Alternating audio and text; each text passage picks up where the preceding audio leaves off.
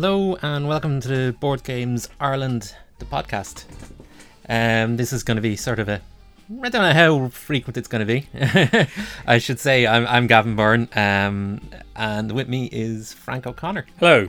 And yeah, like I said, uh, just is just going to be sort of an informal type of podcast about board games in Ireland, uh, any events that are going on, and so on. So we don't know how frequent they're going to be just yet. Um, well, hopefully we'll more than hopefully more than once.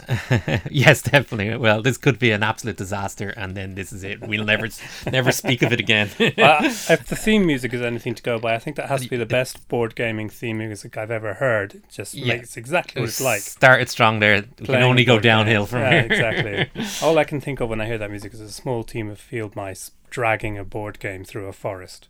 So uh, yeah, I think that's a very good start. So I think first we should probably just explain for people who aren't too familiar with the concept of contemporary board games, because most people have in their head a very preconceived notion of when you say board games. Uh, you think Monopoly, uh, yeah. Scrabble, all the sort of games that everybody knows. In a way, this is rather like what uh, Richard Dawkins says about religion. It's sort of you grow up with it as a child and you just get used to it. I mean, that's how we are with Monopoly. That's how we are with Scrabble. They're sort of around and, and, and they're the sort of games that come out at um, parties and at Christmas and families play them and sort of they're, they're known. But um, in a way, they're they, they differ quite a lot from what we might call modern board games. And, and, and how do they do that? Well, you have to sort of think about the fundamentals of what a board game is. I mean, it should be fun and involves a number of people. We're all communicating together, and each person takes an action. So you take an action, it does something, all the other people around the table go, ooh, and that action has somehow affected them. That's the essentials of a board game. Now, in Monopoly, that's very simple. The action is you roll a dice, you move along, and you hopefully don't go to jail. That's pretty much it. Everyone watches everyone do that. It's based on luck. You don't have a great deal of input or strategy.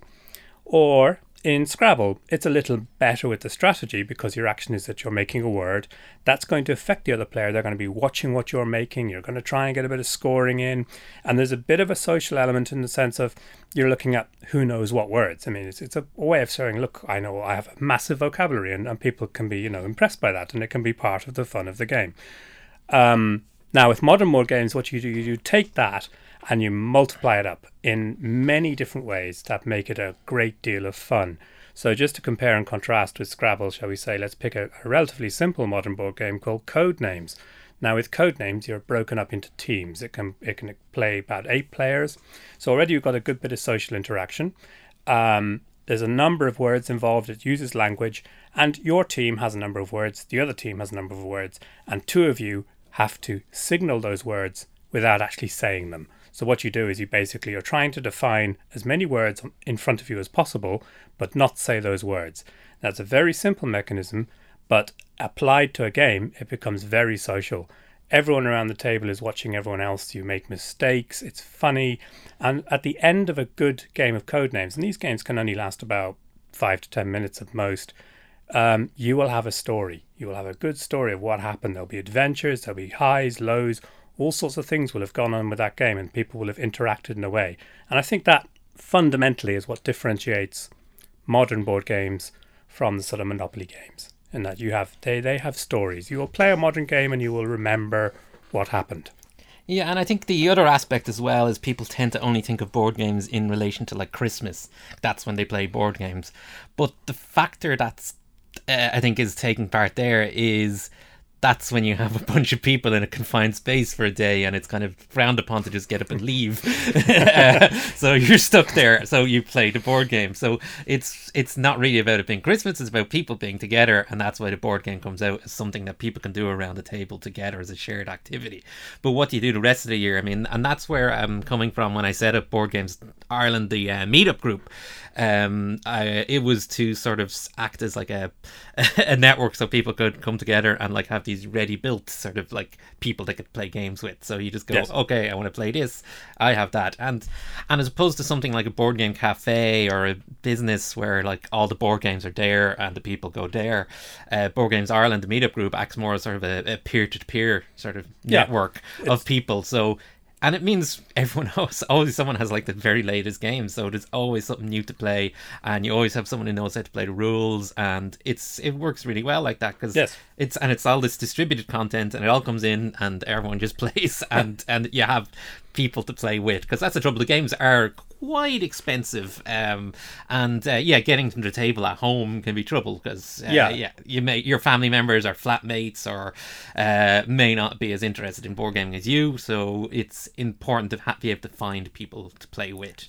I think the the Christmas board gaming thing is a good point. I mean, it's a kind of Stockholm syndrome theory of board gaming. You you end up sort of liking them because you've been forced into that situation over and over again on a yearly basis. Whereas um, with the modern games and with the meetups, everyone's just coming along. It's very informal.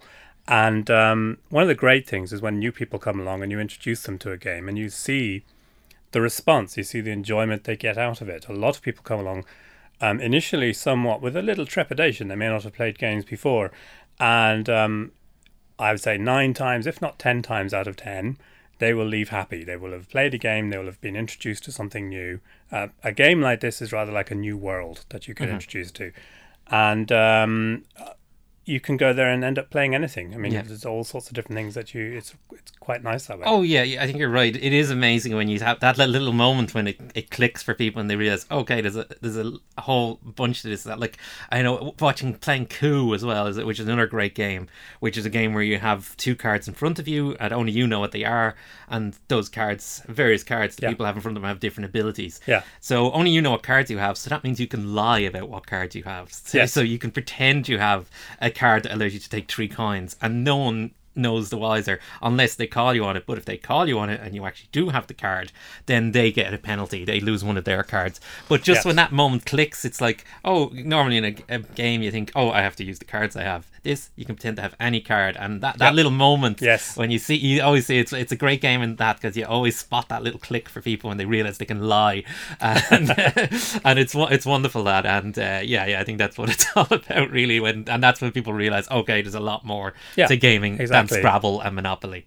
But we probably should give Monopoly its dues as well to some degree because uh, what we play Monopoly as was originally a game called the Landlord's Game, which was by uh, we have her name here. Yeah, yeah. So it was made by um, an American anti-monopolist called uh, Elizabeth J. Magie Phillips um, back in 1903. It's that early, and she was hoping to explain the single tax theory of uh, Henry George. And the whole thing was intended as like an educational tool to illustrate the negative aspects of uh, concentrating land in private monopolies. Uh, so it was really good, and it had aspects of like, yeah, it, it would show the downside of capitalism basically.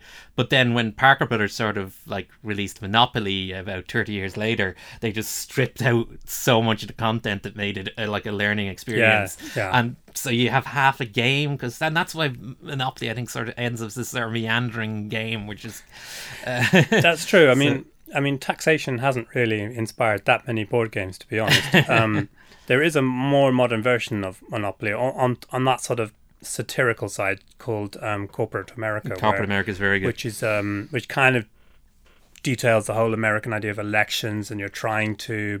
You, there's a bit of bribery involved, and you've got media interests, and all of that's part of the game. So in this way, this game almost is like it's like a simulation, and some of these games are like this. It's like simulating the elections, but to you know, these games can actually say something, as well as being fun.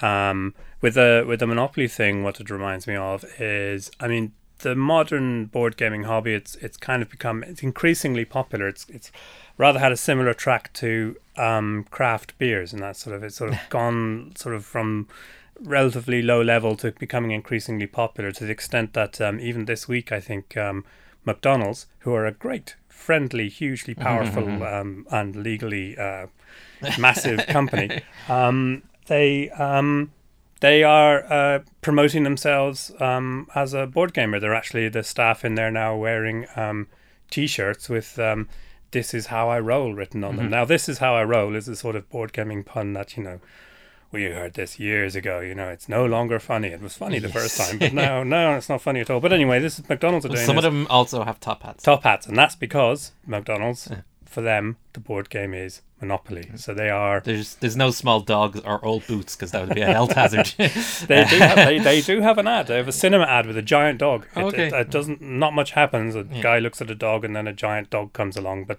that's yes, they are going with Monopoly, but they are, I suspect, perhaps legitimately, shall we say, certainly legally, um, jumping on the um, board gaming trend here. And uh, so I think it's become, I should say, with this sort of sign that it's become pretty much mainstream now.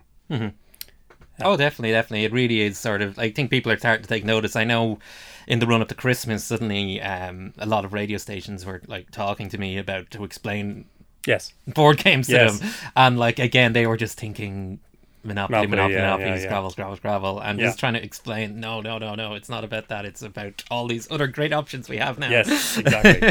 they are far more engaging and uh, so yeah as i was saying yeah so like that board games ireland the idea for why it was set up was to bring people together. So you have people who will play board games with you other people who might understand or don't understand yet what contemporary board games are like.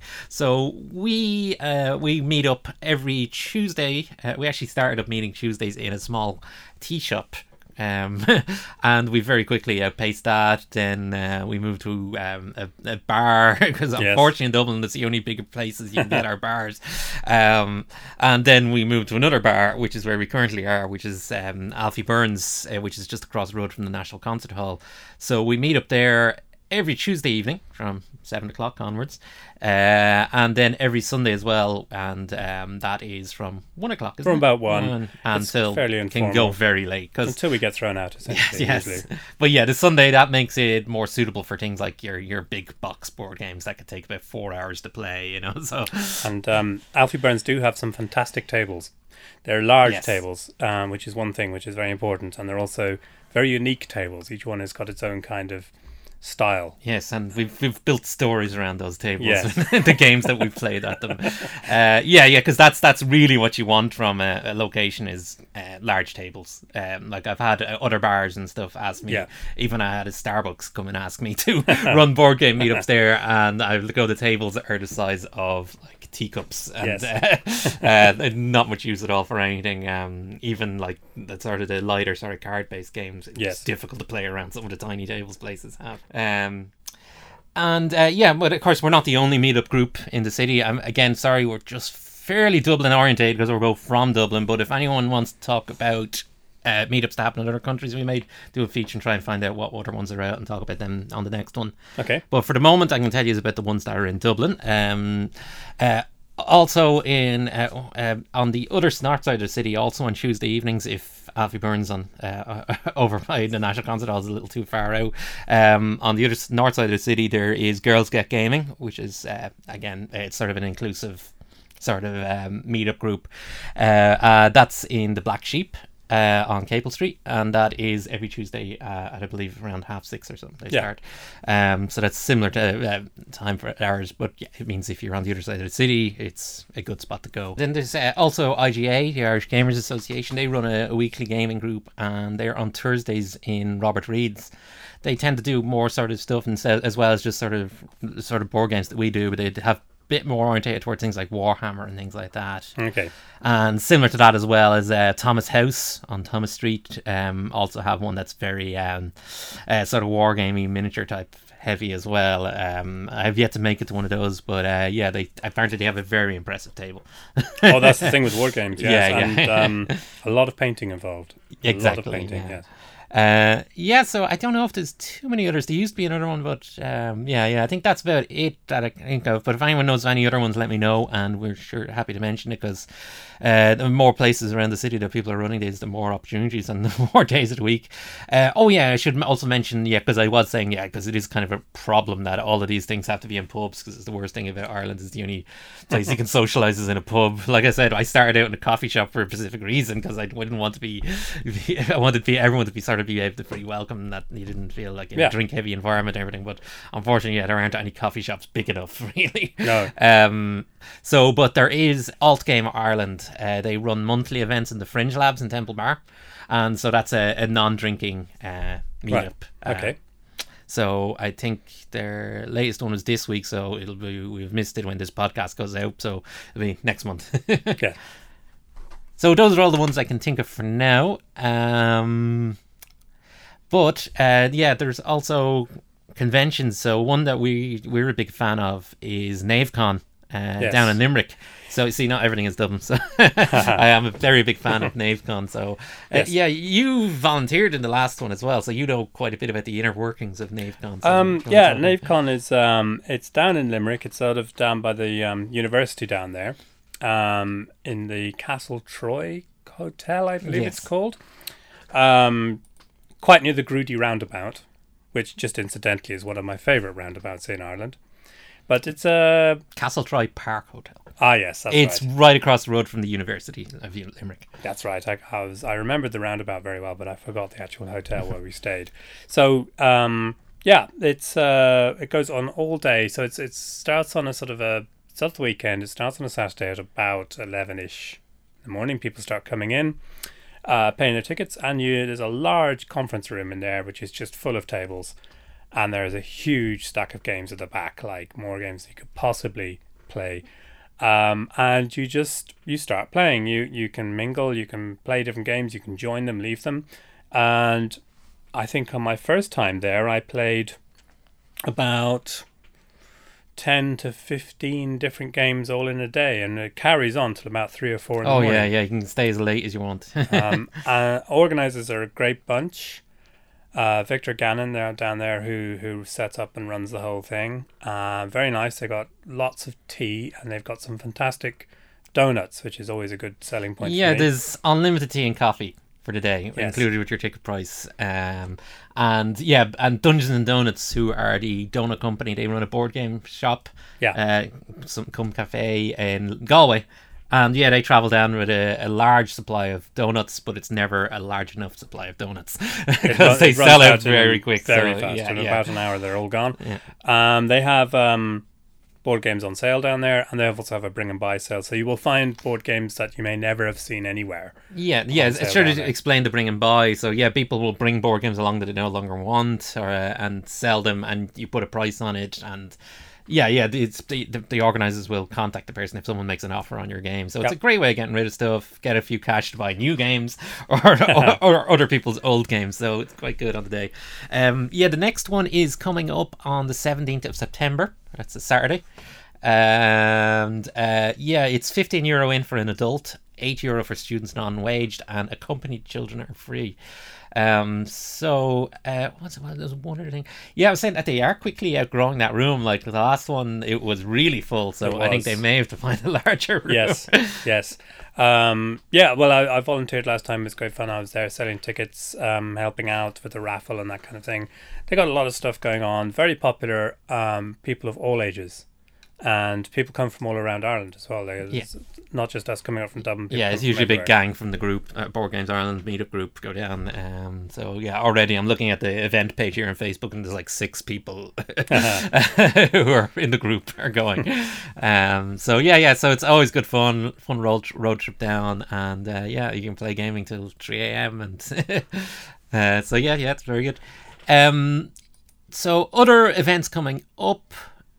I have there's a few uh, sort of board game workshops coming up very soon, and now on the line I have uh, a board game designer Robin David, who's kind of a regular at our Board Games Ireland meetups, uh, and he has uh, just recently had a successful Kickstarter for uh, a game called Sub Rosa. I know I backed it. I think you backed it as well, Frank. I certainly did. so we're not going to talk too much about that. We'll probably get him in eventually to talk about Sub Rosa. But uh, Robin, um, you've got a few workshops coming up very soon around board game design. Do you want to tell us a little bit about them? How you doing? Yeah. Um, so I've got two two workshops happening in successive weeks. Oh, good. Uh, on the 20, 20th of August, we have the. Um, uh, it's been arranged by Refig and Coding Grace here in Dublin. It's the beginners workshop. So it's people who aren't necessarily used to board games, maybe haven't played any recent modern board games, and definitely haven't done any board game design in the past. Uh, trying to introduce them to the ideas of like uh, modern board game mechanics and modern mm-hmm. board game ideas, and and the kind of uh, imagination that now comes with the whole modern board game industry. You know, so that that that session's open to. Um, uh, the whole idea is it's meant to be increasing diversity in the whole industry Yeah. here, so it's open to literally everybody. Uh, from the, you know the, the the the usual faces you see of like twenty year old coders and things like that Oh, also yeah. like you know pretty much well everybody you know. um, it is it is under the guise of Coding Grace, which is like a uh, a, a women's coding organization, Okay. but that isn't limiting uh, who's invited to the uh, Yeah. um, uh, the session next week. So That's right, and it's free in. Yes. Free in. Yeah. Uh, you have to register first, and you have to tell them why you want to be there because Okay. it's going to be um, if it's oversubscribed. I think there's a 25 person limit. We'll be you know looking at things like you know why do you want to be getting into board game design or looking at board game design stuff like that. Uh, so you have to go on the website, put in Yeah, your okay. application, and I mean it's pretty much a guaranteed thing. I think so. Great. Yeah, I'll put the link up in the description. Uh, Yeah. so, so then you have the other one, which is your the, the crafty players. This is build a board game. That's right. That's two weeks later. It's not Yeah. me organising that one. Okay. I'm just I'm kind of working in like an advisory capacity for it. So Okay. um, two weeks later, on the third of September, I think that is. So Yeah. Saturday, September third. Yeah. Yeah. Yeah, that's um. So it's it'll be your rivals. Um, what are they called now? The crafty players Oh, okay. are organising this one. So that's another Dublin-based podcast about board games. okay.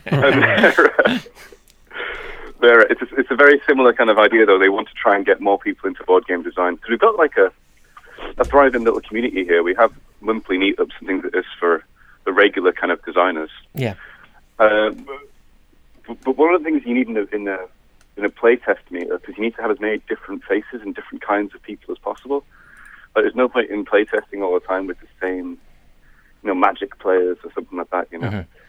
So, uh, you know, both of these events are all about like getting as many new kinds of faces into the whole, uh, the hobby really, and into the, the design kind of practice, just so we can get uh, more exciting, imaginative things going on. Yeah. So yeah, Yeah. You reg- you regularly Well- have those sort of playtest days as well, don't you? I haven't made it along to one myself. I hope to get along sometime. Well, every every month, yeah. Usually, like the last Saturday of every month. It's a really chilled out kind of thing. Mm-hmm. People just bring the games down, and we just kind of tear them up and, uh, uh, thrash them out and see what's going on. You know.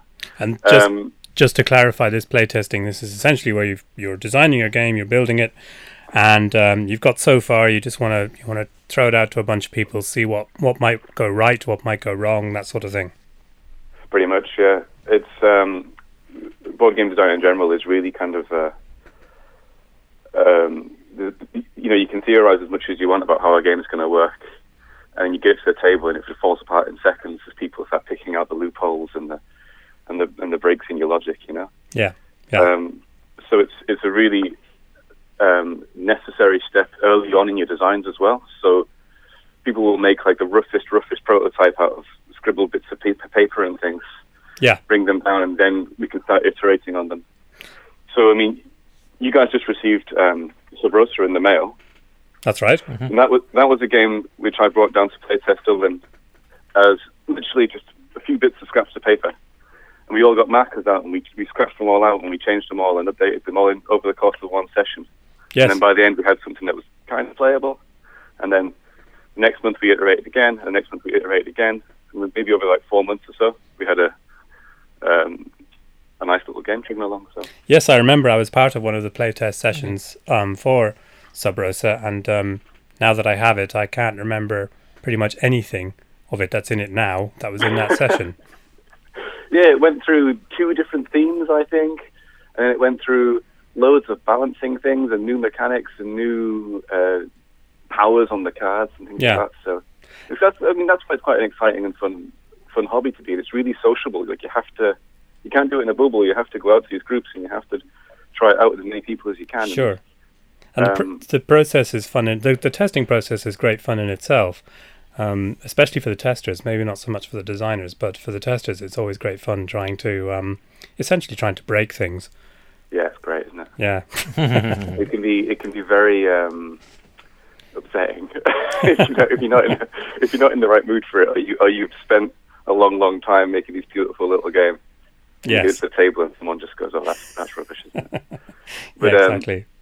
I think a lot of people, re- yeah, really enjoy that kind of like um, because it, it becomes like designed by committee almost. You know, people get to add their own, own little comments and they write little things on the cards, and their own ideas and stuff. And I think it, it's a fun uh, little social activity like that. So, Sure. but yeah. um, anyway, yeah. So we're having this event on the third, which I didn't finish off describing to you guys. Yeah. Um, and it's going to be a one-day game jam. So it's going to last about eight or nine, ten hours maybe. Uh, we all get there in the morning, and we get given a theme, and we get given given um, uh, constraints that we have to work within. Yep. And then we would form teams, and we have about six hours to put together a game, to develop a game, to iterate it, to, to produce something in the end. And then we have time to play them, and then we have a little con- we have a little contest and see who made the best game. You know. Excellent. So a day just of creativity and playing games and Yeah. messing around with little bits of paper and tokens and things like that. So Okay, that's great Um, because I have done uh, sort of 24 hour film festivals in the past where you have 24 hours to uh, make a film. Yeah, yeah. But yeah, those Yeah. constraints are great. They really tie you in and sort of focus your creativity. Yeah, Because yeah. if you're said, oh, make whatever you want, here's Sure. six hours, that, that that's impossible. But if you're given, it has to be about this, then you're you're focused and you can get something done. It's actually, a, it's a kind of board game kino, essentially, where you you re- you're really it's like guerrilla board gaming. You're really going out there and and uh, making something from from nothing. exactly right. It's it's a dedicated time as well. It's like most people will like, oh, I'd love to make a board game, and then never really do anything about it. No. And it's the same thing. We, we, get- we sit you down and you say, all right, we'll do it then. Yeah. Make your board game and get it on. And it's everyone's in the same situation, so everyone's board game is a little bit rough, a little bit, um, you know, a little bit wonky and broken and things. But that's half the fun of it, you know. Yeah. Sure. And it's great to go in there at 10 in the morning and have no idea what you're going to do, and then leave in the evening with something that you had um, just, just seemed to appear from nowhere, you know. Yeah. L- l- Last year, we had a, a, the same event pretty much in September last year, I think it was. And we got there, no idea, and then they said, okay, fairy tales is your theme. And then, yeah, by the end, we had a little um, Hansel and Gretel board game by the end. It was lovely. So, Excellent. Very nice. Okay, so that's yeah the build a board game, uh, board game design jam. That's on September third, and where where is that again? Sorry, location. they're both in Pulse College, Oh, okay. which is on Castle Pulse, Street yeah, in yeah. town. Okay, and then yeah, the other one then is the uh, the the board game design workshop, which is on the twenty seventh of August, and I'll put the links. 20th of August. Is it? Oh, sorry, I'm looking at the interactive fiction one. Yeah, because they've got okay, they've got other stuff going on. So twentieth of Yeah, August. Yeah, so five days time.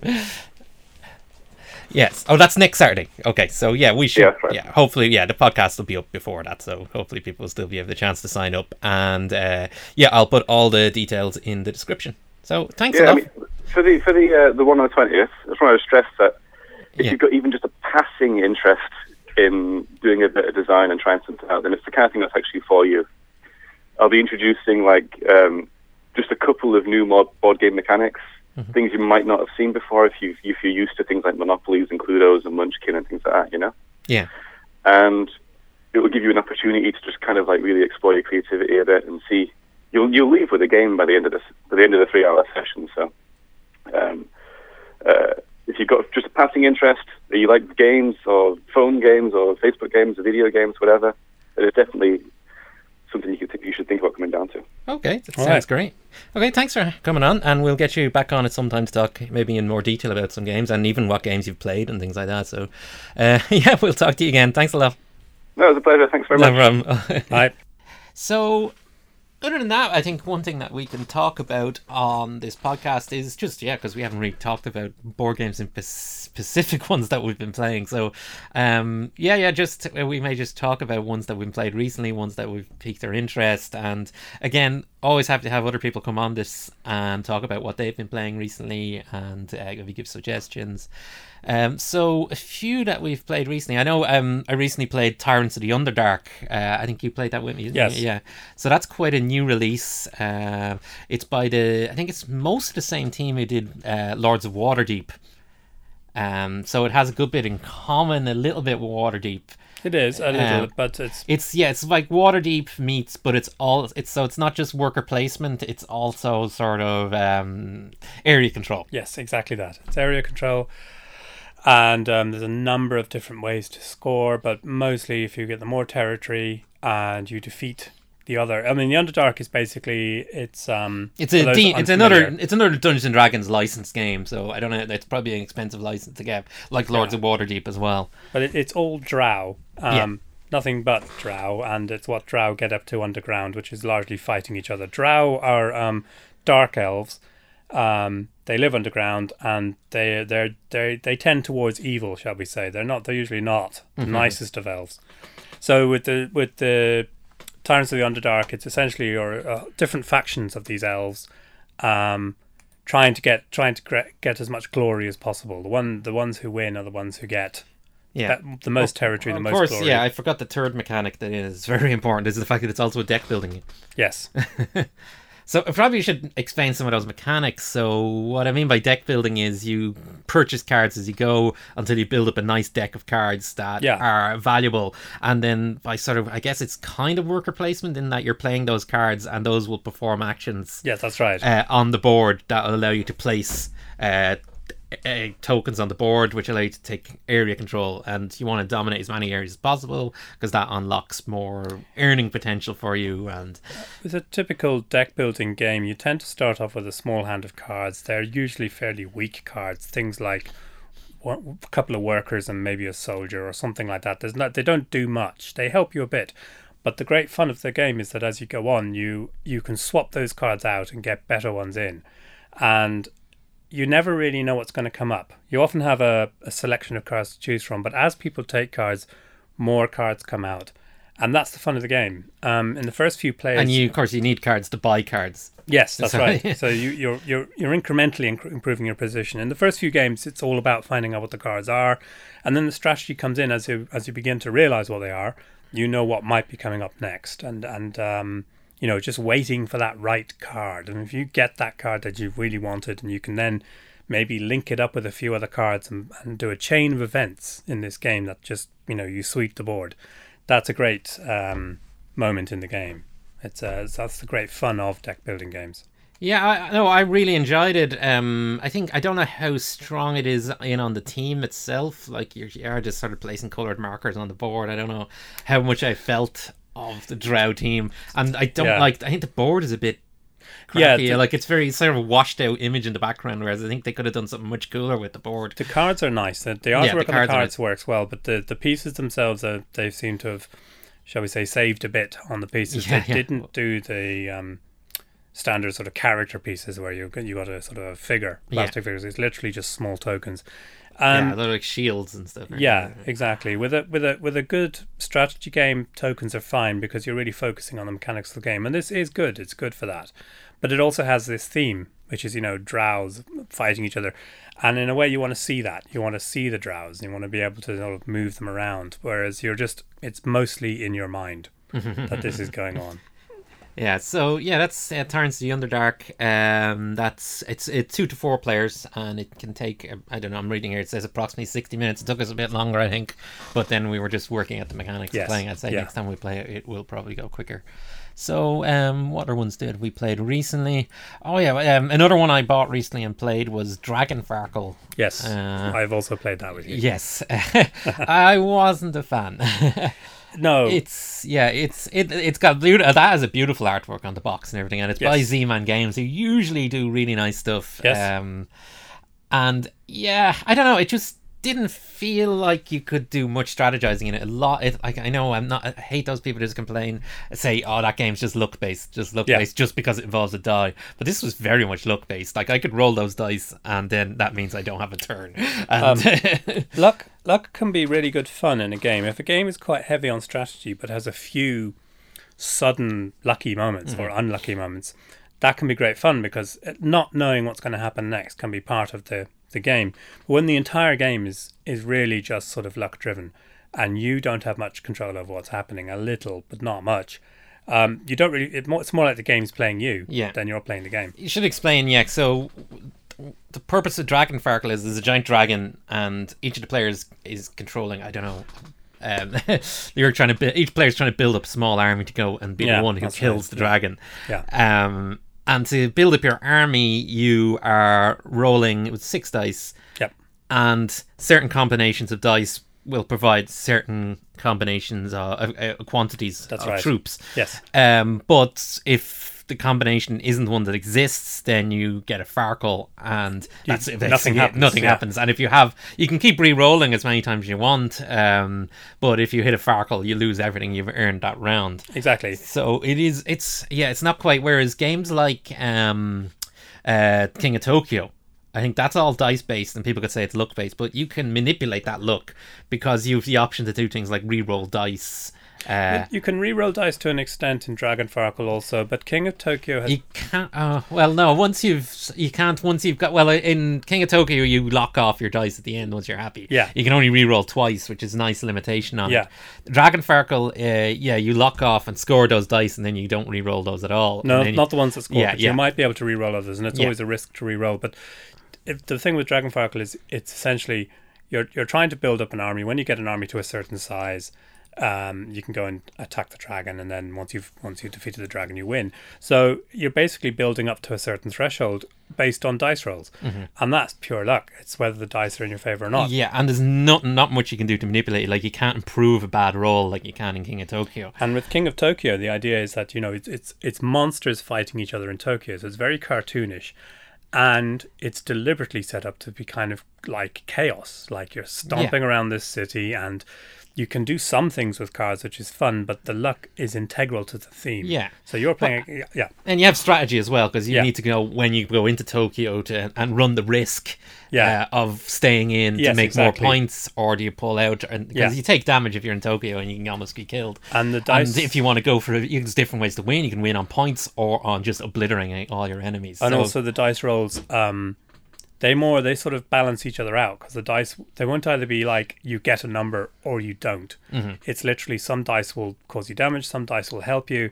So as you're rolling them you're trying to balance out yeah, what's happening rather than just crossing a number yeah, and that's yeah, exactly. In King of Tokyo, will always get something from the dice. Yeah. Whereas Dragon Farkle, the amount of times that it's rolled, oh well, I guess not doing nothing this round. Wait for everyone to play. Roll. Oh yeah, no. and and you're watching Yeah. you're watching someone build up 20,000 30,000 and you're left with like 100 Yeah. you really feel like you're not part of the game at that point you're just kind of waiting for them to win Yeah, so I thought it was a little disappointing. Um, I think I think there was a little bit of buzz about it because I think I don't know I don't watch the tabletop uh, YouTube thing with Wil Wheaton, but uh, I think it's one of the featured games on this Mm-hmm. season that's coming up, yeah that's right and so it got a it got a lot of buzz and people were interested in it. But yeah, I really I really I wouldn't Well- recommend it. Lovely box, lovely artwork because Z-Man Games they do make a quality product in that respect. yes they do Um, but yeah, it's it. I, I didn't enjoy. it. Um, well, that brings me on to another game that's also uh, featured on tabletop uh, next season, Oh, which is um, Fury of Dracula, okay, this is the new second edition, is it? third edition. Third edition, Third we're edition. Oh, God, yeah. wow. He As must far be as really furious. third- yes, he's so angry now, Dracula. He can hardly move. Um, so, Fury of Dracula is by Fantasy Flight. Fantasy Flight specialises in strategy games based on cards. So you will have a lot of cards, and usually in a Fantasy Flight game, you have a lot of cards, and they will do a lot of different things. So as you're playing, the cards that come into play will will change the game as it goes. Which which it so the rules can be relatively simple, but the cards will add a lot to what what could possibly happen. Um, in Fury of Dracula, one one player plays Dracula, and he's kind of running around Europe, uh, trying sort of putting little uh, vampire eggs around different cities and traps and things. And up to four players can play the hunters who are trying to catch him. And it's a classic um, hidden sort of hunter game where um, you're trying to find someone on a big board. It's a beautiful board of Europe. Um, and you move around, you're trying to catch Dracula's trail. As Dracula dro- moves around, he leaves a trail behind him, and you're trying to catch him. When you catch him, you fight him, and, and the ultimate idea is to defeat him. There's a certain amount of time to do this. Um, each of the hunters, again, it's a fantasy flight thing. Each of the hunters is a very well built character. They have their own individual figures, which look great on the board, and they have their own abilities. So, with four players playing those and one player playing Dracula, uh, one of the great things about this is it's kind of like it's like um, four players. They're they're playing with each other, so it's a kind of collective game in that way. They're not playing against each other, but they are playing against another player. So the game um, will each game again, as I say, I'll get back to this. Is each game is a story. They will always be different. and there will always be things that happen that surprise and delight, and it's great fun. Some people complain that very often with a game like this, um, the player who's playing Dracula might have an advantage if you don't find him and you don't win, and you're playing the hunters. It can be a little somewhat demoralizing Mm-hmm. experience. I've had many hunters never want to play again with me if I've played Dracula because they go, well, it's too easy. However, um, I've also had people, and there are complaints online. You can see people complain about it being too easy for the hunters. Yeah. It's, it's really down to how the game goes. I think it is because there's a couple of those sort of uh, hidden movement games um, that I've played, and I think it is my favorite one. Uh, the other two that I've played being uh, Spectre Ops And Whitechapel. and Whitechapel Letters from Whitechapel. Um, I think what makes Fury Dracula a bit better is because there's things like using cards. There's a bit more Yeah. action and things for you to do. Yes. Uh, the, there's a nice combat mechanic in it as well. So when you do Yes, track exactly. Dracula down, you can fight.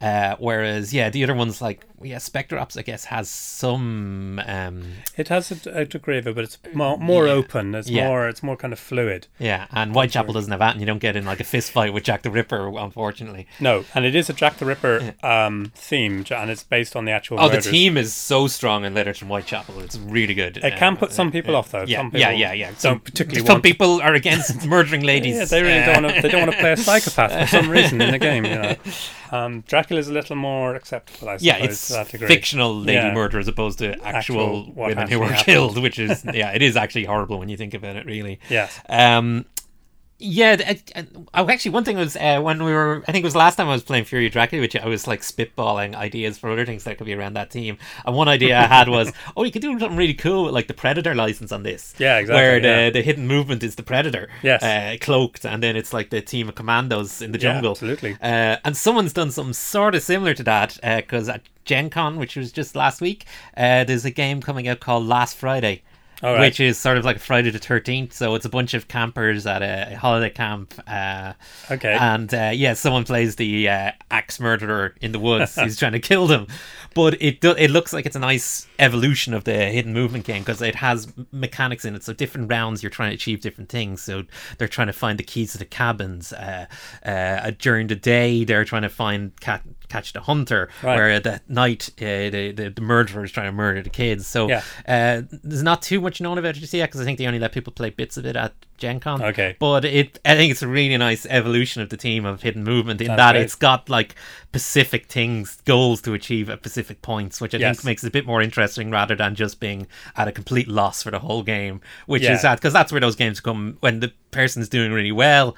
Uh, you actually feel bad as well because you're like, do. oh, because like now the game's not interesting for the I other think, people. I think as a general rule, and I've, I've this is borne out by experience, is that if you're being hunted, if you're playing Dracula or Jack the Ripper, whatever, and it's a lot of and new players are at the game, just let them win the first time because they will love it. They Yeah. will absolutely great. If they catch you, they it's they they will always they will play that game again for sure. But if they don't on the first play, they may just go away thinking, "Well, that was a rubbish game." Yeah. Uh, it's, and it's it's you know Yeah, it's difficult. There is fun to be had in them, but the, yeah, it's just getting the balance right in a specific Yeah. game. It's yeah, it's odd. I do like the idea of them, but it is it can sometimes be uh, hard to get right. It depends on the mix of people playing it, but it, I think it's worth trying a hidden movement game to see what you like about it. And Fury of Dracula, of the ones that are out so far, uh, Fury of Dracula is the one I'd recommend over any of the yeah, ones. yeah, it's a great one. Um, and there's one other game I want to mention, Yep. which is um, it's a, a partly because it's a totally different genre. So I've mentioned, I've talked about a kind of tactical game using cards. Here it's like um, hidden movement and a lot of strategy.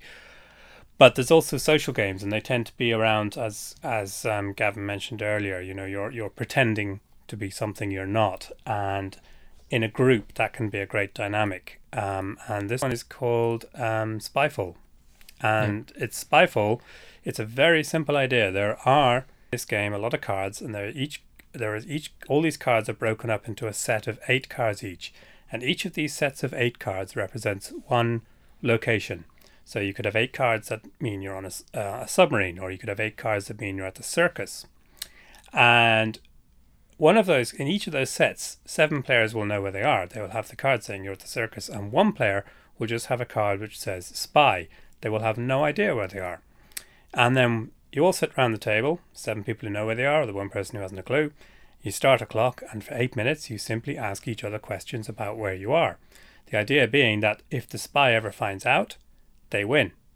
Um, if anyone catches the spy and finds out they don't know where they are, the other players win. And that's it. So you can't go, are we on a submarine? Because the spy might guess from that that you're on a submarine.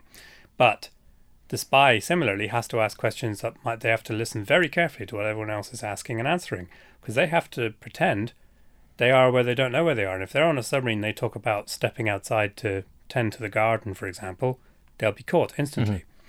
Mm-hmm. Now, this simple mechanic, eight minutes, it produces an enormous amount of fun because people are they're they're floundering. They're always, everyone's terrified of being the spy. When you're the spy, it's a great. It's you know it's great. It's also very good for people who want to. You can take it really far because, along with the locations, you have actual roles. So you might be the captain of the submarine, or you might be a lion tamer at the circus. So there's every opportunity to play your role. You can act up your role, and um, you can do it in a way. Obviously, the spy won't know, but it's a great game for you know, just fun, larking about, acting, improvising, whatever, and I'm with a group of friends. And um, enormously popular when we play it. New players always um, engage with it and love it because it's simple to teach and uh, a lot comes out of it. So, yeah, that's uh, another one that I yeah. really like. Yeah, it is, and it's a it's a really easy one to teach. And again, it's one of those games that yeah, you can see that click moment with people yes. when they realize how it works and like, oh, wow, this is unlike anything I've ever done. Exactly. And it's yeah, it's really fun. And then it's but yeah, yeah, you get this thing. It it um yeah, it, get, it does seem a bit awkward as well at times because you're trying to answer these questions but without giving information away, and in doing so, you're making yourself look really suspicious. Yeah, exactly. so it yeah, it becomes really good fun in that respect. And yeah, I'd really recommend that as as sort of a, a game to uh, for a large because normally at the meetup groups, we'll people want to play a good sit down game with board and lots of strategy and things like that, but at first when people are coming in and you have like 10 15 people around the table you want to play games where like maybe eight people can play at the same time. Yeah. And yeah it's uh, games like Spyfall like like that you can play as many times as you want and uh, yeah. it's like literally it literally takes eight minutes doesn't it yeah it does. At, at, most if yeah, the spy yeah, isn't yeah, caught earlier so, for example there's one in um, set in the crusades and you're all crusaders and all you ever if you ask someone you know about the internet or about a computer and they say anything other than i don't know what that is that's the end of that game. They've caught the spy.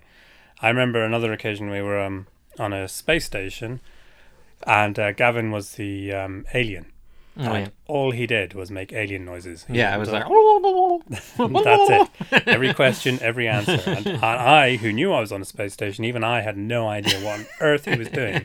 It didn't click for about five minutes into the game. About yeah, what but it's doing. definitely nothing a spy would no, do. A spy would never have any idea what that was.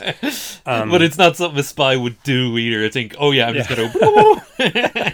and yeah, yeah no. definitely fit the location. um, yeah, so that's Spyfall. That's uh, another game, uh, one of my favorites. And uh, again, as I say, it's a total opposite. So these games, are these are the modern board games, you have all different kinds. You've got this kind of social interaction. You've got the strategic ones, um, ones based on luck, and other ones as well. Yeah. Okay. Um. Yeah. So I think we can finish up there. I think so. Um. Yeah. Again, if anyone else wants to come on and talk about what board games you've been playing recently, uh, uh feel free to contact us. Uh, you can either catch me on Twitter, I'm at monkeyfudge on Twitter, or if you want to email podcast at boardgamesireland.com, that's podcast at boardgamesireland.com is our email address for the show. Uh, any comment suggestions, or if you want to come on and talk about anything, if you and you want to promote. Um, and uh, the meetup group as well, I think, is on yeah, yeah, online. we have a Facebook page and we have a Twitter account, which I should probably use a bit more. Um, so yeah, we're actually gonna go into the, the Sunday meetup now because we're recording this of a Sunday morning. Uh, I have Mansions of Madness second edition with me, so I'm hoping to try that out. Oh, excellent! Uh, I just realised I did not bring my iPad because it requires an app. you can't play this one without an app, so ah, oh, I guess okay. it's running it off my phone. uh, so yeah, I'm looking forward to that. Did you bring out an interesting? In? I uh, brought Concordia, which okay. I want to play for the first yeah. time. Uh, Memoir Forty Four, oh, also, yeah. which I want to play for the first time. Um, I have about seventy board games. I've probably played about sixty of them. Yeah, I've so... a I've a big pile of unplayed stuff at the moment. It's getting silly. I've got a real problem. I've completed. Uh, I don't know. if Gamers World is like the quite good shop in Dublin City Centre. That's like huge section of board games. I, and... I, I, too have a problem. I can admit that to the world. But yeah. every time you spend twenty five euro, you get a stamp and then when you have 10 stamps you get 25 No, euro off a game don't- i don't- have filled in mention this I, again, I've, no, no. uh, yeah i've done two cards so far this year and i'm now halfway through my third Oh, card I have, a, I have a stack of cards. They're all torn up all over my room. I have yeah. Mansion of Madness uh, second edition, of course, is a big box game, so that almost fills up half a card just buying that alone. Yeah, it's, it's almost exactly. like I actually compared them in the shop. It's exactly the same size as uh, Star Wars Rebellion. wow, yeah, yeah, same it's big, big, box. Yeah. Yeah. Um, yeah, so I'm looking forward to trying that. Uh, so yeah, that's about it. Do you have anything else you want to talk about, or time? No, uh, that's it for the first one, Yeah. and there will there'll be many more, and we'll talk more about them. I would like to imagine it went well, I would like to imagine that too. Yes, because no one can take my imagination away from me. It's my imagination. I will always imagine this went well. I don't care whatever anyone tells So me. on my deathbed, I will go. Oh, maybe it didn't go well. okay, thanks for listening, you. and uh, yeah, tune in next time if there is a next time. Indeed, we c- the inevitable heat death of the universe could be upon us uh, at oh, there's any moment. At There's any always moment. That, yes, on the contract. okay, bye bye.